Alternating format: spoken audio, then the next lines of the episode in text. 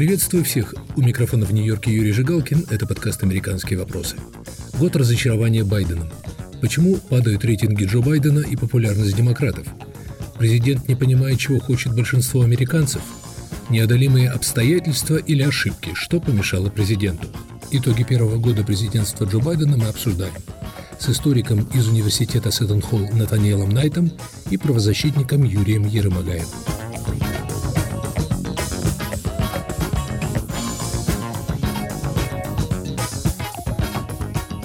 20 января исполнился год со дня вступления Джо Байдена в должность президента. Судя по последним опросам, средний рейтинг президента упал ниже 41%. Из его предшественников лишь Дональд Трамп был менее популярен на этом отрезке президентства. В тоне сторонников президента, ожидавших от Джо Байдена крупных достижений, сквозит разочарование. Комментаторы, близкие демократической партии, упоминают два закона, принятые Конгрессом – пакет помощи американцам, пострадавшим в результате пандемии, и закон об инвестициях в инфраструктуру. От президента и демократического большинства в Конгрессе ждали масштабных социальных реформ. Оппоненты президента говорят о неготовности страны к новой вспышке ковида, о росте цен бензина, инфляции, бесславном уходе из Афганистана и общем недовольстве американцев правлением демократов. Согласно институту Гэллопа, впервые за 40 лет больше американцев идентифицируют себя как республиканцы, чем демократы. Большинство опрошенных говорят, что приоритеты президента далеки от их приоритетов. На фоне таких туч однозначным оптимистом выглядит лишь сам президент, объявивший на пресс-конференции в среду о том, что он достиг в первый год президентства большего, чем кто-либо из его предшественников, и о намерении осуществить реформы в социальной сфере. Реальный вердикт о первой половине президентства Джо Байдена будет вынесен избирателями на промежуточных выборах в Конгресс осенью нынешнего года – ну а пока мои собеседники выносят свои оценки. Профессор Найт, ваш вывод о первом годе президентства Байдена? Я бы, наверное, если мне пришлось его как-то дать оценку как профессор, я бы, наверное, дать ему, может быть, 4 с минусом. Конечно, далеко не все успешно. Можно было намного лучше во многих отношениях, но были все-таки достижения. Есть чем хвастаться у него. Хотя средства массовой информации, конечно, больше подчеркивает его провалы. И это естественно, как вот работает наша пресса, но были успехи. А чем президент Байден, как вы выразились, может похвастаться? Первый этап его действий против ковида, распространение вакцины, достаточно организованно и быстро он это сделал. А, то, что он смог а, осуществить через Конгресс, его планы про инфраструктуру, а, еще большой программы экономической помощи в связи с ковидом.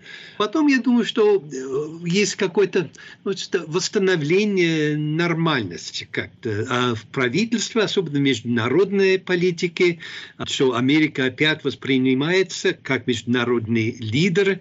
И мне кажется, это тоже успешно.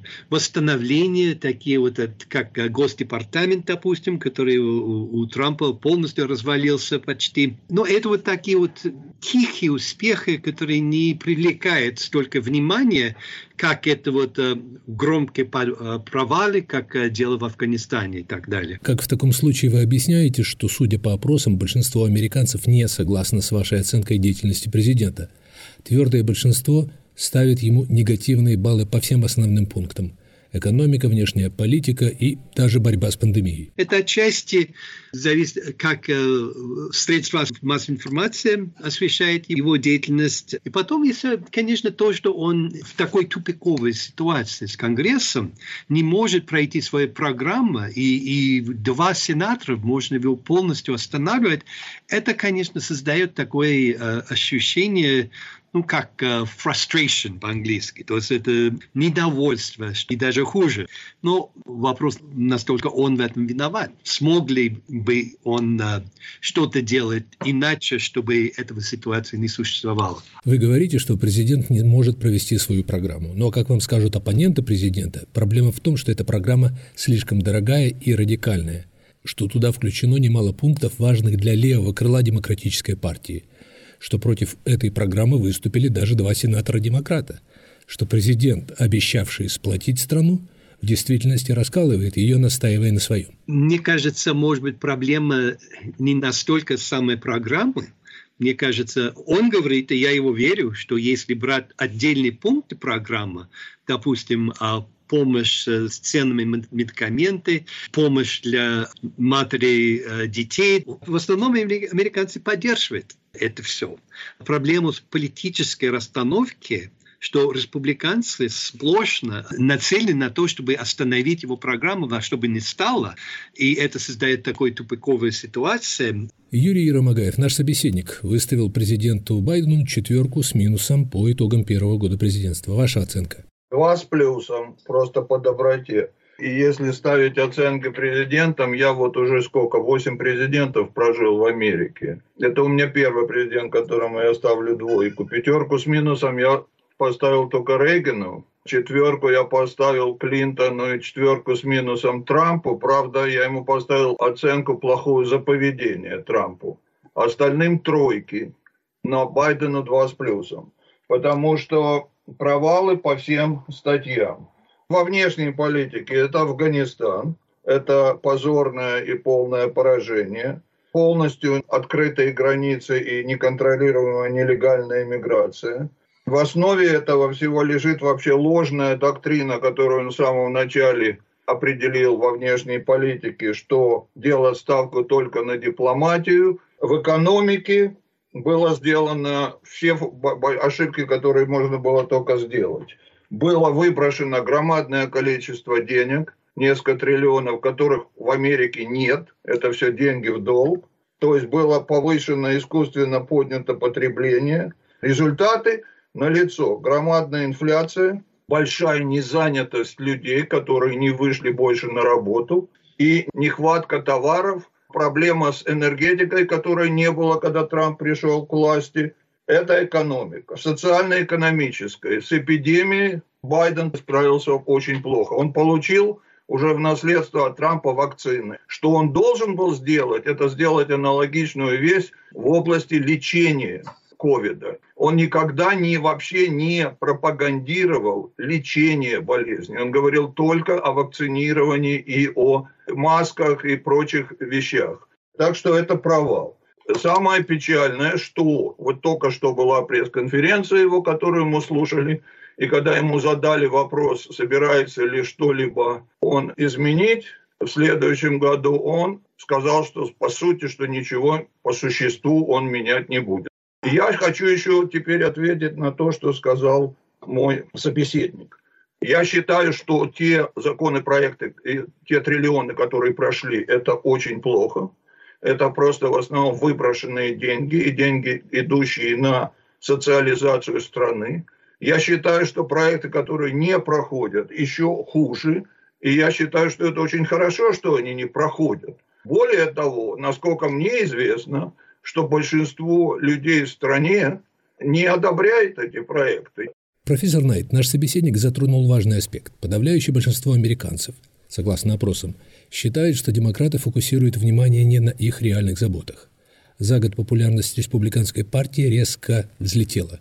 А действительно, президент бьется за налоговые послабления семьям с детьми, за зеленую экономику, а человек в магазине сталкивается с пустующими прилавками и ростом цен – Хорошо было бы, если любой политик мог бы выбрать свое время, когда ему придется быть президентом. Конечно, надо справляться с такими временами, которые есть. Но можно сказать, что много было все-таки непредвидений в этом году, который очень сильно усложнял задача Байдена и э, ухудшал результаты. И, допустим, с ковидом никто не ожидал, что будет дельта, омикрон. Конечно, мы все знали, что возможно, что будет какие-то мутации, но до такой степени и когда, и как сильно, никто не ожидал. Он тоже не мог контролировать реакции людей. То, что распространился такой вот, на мой взгляд, полусумасшедшее отрицание вакцины, который эм, очень сильно усугубил э, ситуацию, особенно с дельта.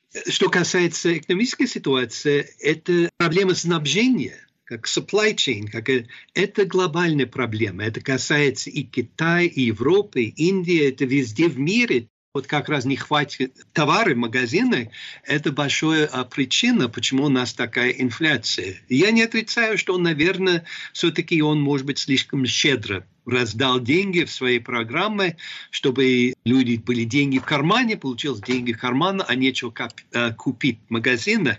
С другой стороны, э, уровень бедности даже уменьшился, и уровень э, безработицы тоже поправился. Сейчас достаточно низкая безработица. Профессор, согласитесь, сейчас довольно сложно защищать результаты первого года президентства Джо Байдена.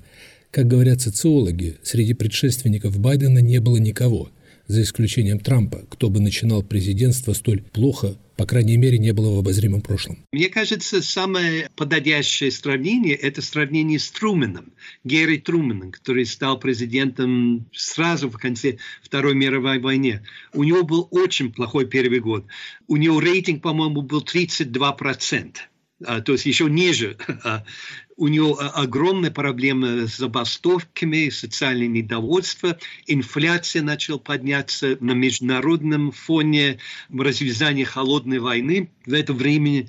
Потом, когда был выбор в Конгрессе на следующий год, а полный провал для демократов, все думали, что все, кончено для него никаких случаев, а шансов, что он получит президентство второй срок. А вот на самом деле он выиграл достаточно сильно. То есть первый год не всегда достоверный указатель перспективы на будущее. Мы вернемся к разговору с Натаниэлом Найтом и Юрием Ерымагаевым.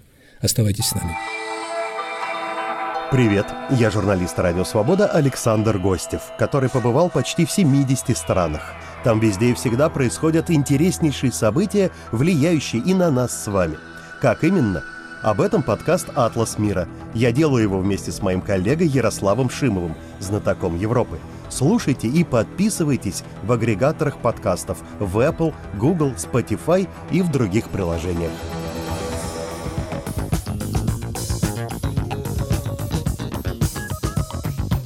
Это подкаст «Американские вопросы». У микрофона в Нью-Йорке Юрий Жигалкин. Год разочарования Байдена. Почему падают рейтинги Джо Байдена и популярность демократов? Мои собеседники сегодня историк Натаниэл Найт и правозащитник Юрий Ермогаев.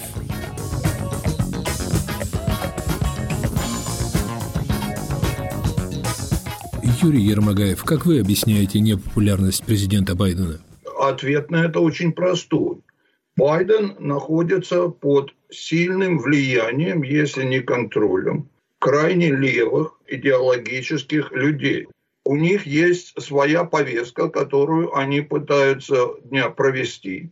Повестка – это э, резко радикальное преобразование американского общества, отказ от многих свобод и свободного рынка и прочие другие вещи. В этой идеологии их совершенно не интересует, что хотят сами люди, как они живут, какие их проблемы и какие интересы. И именно поэтому происходит такой громадный разрыв между теми вещами, которые людей заботят и интересуют, и теми вещами, которые так настоятельно проводит Белый дом э, с левым крылом Конгресса и Сената. И программы Байдена, которые направлены с чисто идеологической какой-то целью, они наносят большой вред тем вещам, которые интересуют людей. Но мы уже приводили в качестве примера инфляцию, нехватку товаров и так далее.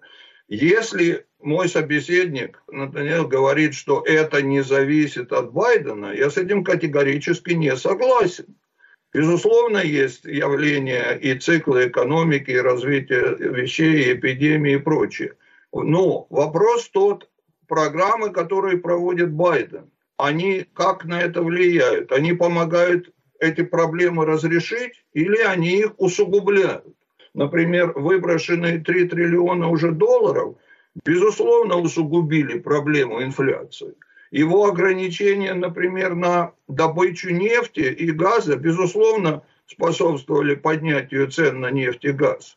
И при этом он проталкивает сейчас еще одну программу более чем на 2 триллиона – которое понятно каждому человеку, и это не будет неожиданностью, незнанием, еще сильнее намного увеличить инфляцию. Это азы экономики. Натан говорил, что многие вещи, они были непредсказуемы. Это совершенно не так. Развитие эпидемии э, было предсказуемо в большой степени. То, что будут новые циклы, и то, что нужно позаботиться о тестировании и о разработки лечения от этого вируса, это было совершенно известно и очевидно. Опять же, были люди, которые считали по-другому, но в обоих случаях было достаточно людей, которые это хорошо видели, которые об этом говорили. Если Байден не слушал этих людей, это тоже характеризует его как президента и то, кем он себя окружил и кого он слушает. Натаниэл Найт, один из самых заметных результатов первого года президентства Байдена состоит в том, что президент не стал объединителем общества. Президентом, которого многие так ждали после четырех лет президентства Трампа. Сейчас оппоненты обвиняют президента в том, что он усугубляет раскол. Как вы это объясняете? опять, мне кажется, валить все на президент в этом случае, может быть, не совсем правомерно. Надо все-таки понять, э, с кем он имеет дело. Трудно говорить, э, как можно быть объединителем, если есть оппозиция, который вот, э, очень значительный процент, которого просто не признают легитимности своего президентства.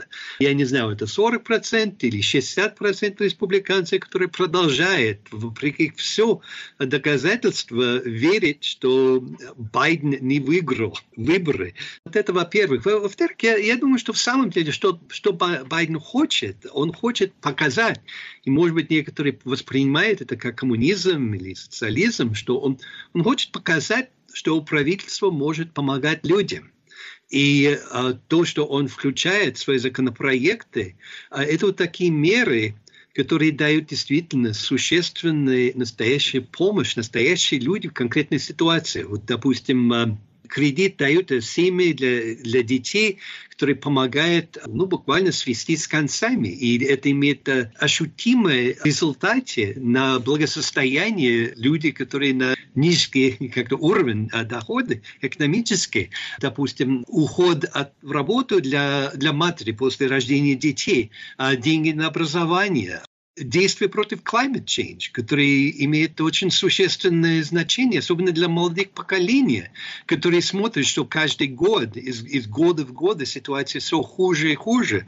С климатом они думают, вот а, как это будет, вот если мне 20 лет, как это будет, когда мне будет 40 мы не должны просто принимать все и отдать все на произвол э, рынка. Он старается работает в этом направлении. Но когда вот такая стена непризнания, стена оппозиции, ну, одно дело, можно не согласиться, можно спориться с какими-то мерами или другие, но это, это же не, не спор, это просто полное отрицание, это состояние войны, когда цель это не договориться, объединиться, на, найти что-то общее, цель это уничтожить врагов. Но если вспомнить эпоху Трампа, ему пришлось столкнуться с еще большей оппозицией. Ну, мне кажется, любому политику был бы в очень сложном положении, чтобы как-то объединить страну и завоевать как-то сердце у большинства населения. И очень много бы зависело от э, счастливого случая. Если было хорошее время, когда все хорошо, все замечательно, экономика растет, никаких эпидемий, никаких э, осложнений внешней политики, конечно, можно было объединить страну.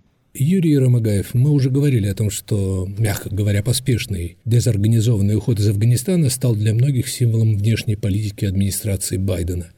Вот профессор Найт причислил к успехам президента улучшение отношений с союзниками, восстановление статуса США как международного лидера. Что вы думаете о внешней политике администрации Байдена – но прежде, как мне кажется, вы хотели бы ответить нашему собеседнику. Ну, мой собеседник проповедовал философию социализма, как правительство должно помогать разрешать все главные проблемы общества. Я с этим не согласен, с этим не согласна очень большая часть американского народа по вполне понятной причине, потому что Америка была крайне успешной пока без этого. Рынок работал прекрасно и разрешал эту проблему и сделал Америку самой богатой страной. Во-вторых, по поводу 40%, которых нельзя переубедить. Вы не можете в демократической стране отбросить 40% населения. Вы не можете сказать, что они не правы. Пока вы не можете найти общий язык с этими 40%, пока вы не можете модифицировать свою программу и свою политику для того, чтобы она стала для них хотя бы частично приемлемой – Вы не можете быть не только объединяющим президентом, вы не можете быть демократическим президентом по-настоящему. Что касается внешней политики. Ну, во-первых, причиной всего, что происходит сейчас в большой степени в мире со стороны России, Китая и Ирана является именно вот это позорное поражение в Афганистане, в котором Америка показала такую слабость, и Байден показал такую слабость, на которую эти страны не могли не отреагировать. И они действительно отреагировали. Путин грозит интервенцией в Украине, Китай грозит интервенцией в Тайване, Иран тоже грозит своими агрессивными новыми действиями, месть за убитого генерала и прочее. Эта слабость уже была проявлена, ее трудно вернуть. Но, по крайней мере, ее не надо дальше усиливать. Когда террорист пытается захватить каких-то заложников, к нему посылают специалиста по переговорам, офицера какого-то уровня, а не президента страны, не даже комиссара полиции этого города. Это была ошибка. Вторая ошибка – это то, что он сказал, никакие дальнейшие переговоры не будут происходить, пока не будет де- деэскалации войск со стороны Путина. Никакой деэскалации не произошло. На самом деле войска только увеличено их количество, а переговоры, несмотря на это, происходят. На пресс-конференции было очень слабое заявление со стороны Байдена, довольно запутанное и слабое из которого как бы следовало, что санкции, которыми он и Америка все время грозит Путину, могут зависеть от степени интервенции России. Что если как бы она на небольшой кусок территории отхватит от Украины, то может там будут меньшие санкции, а более крупные большие санкции. Это было так понято. Это уточняли корреспонденты. Но если это было понято так корреспондентами и мной, и другими, я думаю, что это также понято и Путиным. И далее Байден, опять же, на этой же пресс-конференции сказал, что никакого окончательного согласия по поводу санкций пока среди стран членов НАТО до сих пор нет, и это будет зависеть от действий Путина. Это очень слабые утверждения. И если задача остановить Путина это были не лучшие заявления, которые можно было сделать. Профессор Найт, как вы думаете, можно назвать внешнюю политику администрации слабой? Я не думаю, что он проявляет особо слабость. Мне кажется, дипломатия – это не слабость. Дипломатия – это просто способ справляться с ситуацией, избегать насилия и найти приемлемое решение. Интересное явление. Я как раз подумал, что, может быть, как-то возвращение международной политики на более-менее привычное, нормальное русло нормальное дипломатическое правительство, да, достаточно предсказуемое, и можно придумать какую-то стратегию на, на основании этих ожидания. Я считаю, что Байден не имел другой выбор, возможность, как э, вступать в переговоры с Путиным. Э, если бы он отказался от переговоров, это бы усугублял ситуацию. То, что он ведет переговоры, мне кажется, он, он более-менее достаточно твердой линии и последовательной линии держит. И я, я слышал эту фразу по поводу того, что если он только немножко пойдет в Украину, тогда будет меньше санкций. Не совсем удачно, я согласен. Но что он имел в виду, это, это в принципе, пропорциональность. Пропорциональный ответ на любое действие. Как с этим увязать отказ Белого дома от санкций против оператора «Северного потока-2» и сообщение о том, что союзники не рассматривают отключение России от системы SWIFT в случае российского нападения на Украину? Помните выражение Тедди Рузвельта «Говори мягко, но держи большую дубинку в руке». Байден едва ли следует этому совету предшественника – мне кажется, оба это момента остаются в набор возможных санкций против России. Что касается э, говорить тихо, держи большой дубинки, надо быть э, готовы использовать эти дубинки. А здесь, по-моему, никто не говорит о том, что вот открыто вступать американцы в военные действия против России в Украине. Юрий, президент Байден во время своей пресс-конференции еще раз подтвердил ставку на дипломатию – санкции и другие меры давления на Кремль в случае российского нападения на Украину. Эти заявления были восприняты без восторга американскими критиками Кремля, поскольку их посчитали беззубыми. И даже министр иностранных дел Украины пошел на невероятный шаг. Он подверг критике президента США. Но не слишком ли много требует от Байдена? Ведь, как говорит наш собеседник, зачем угрожать, если ты не собираешься исполнить угрозу? Президент попросту делает честные заявления, договаривается о совместных действиях с союзниками на случай российского вторжения. Это то, что он обещал. Насчет дипломатии. Уже известно давно, и Рейган доказал это абсолютно четко своей удачной политикой, что в применении к тоталитарным государствам и к полутоталитарным государствам, которым является сейчас Россия, дипломатические методы не работают. Есть совершенно другие методы, которые успешные, которые работают. Это идеологические государства, которым нужен совершенно другой подход, и это известная вещь. Поэтому идти туда с дипломатией – это просто незнание, непонимание внешней политики.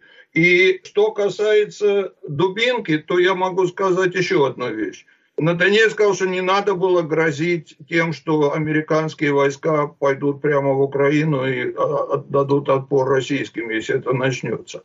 Но также не надо было сразу, без всякой нужды, заявлять о том, что американские войска туда точно не пойдут. Вот это была опять большая ошибка. Не надо было об этом просто ничего говорить. И когда Байден с самого начала сказал, что дипломатия будет его единственным методом во внешней политике.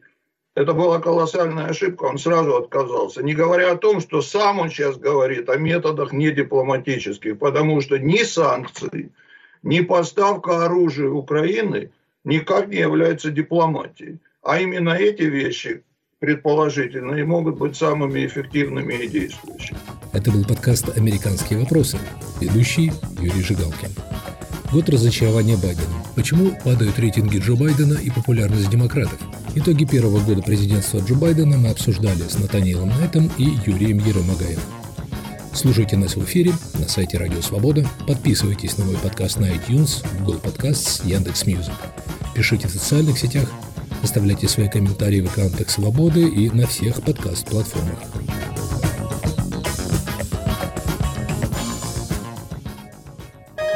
Студия подкастов «Радио Свобода».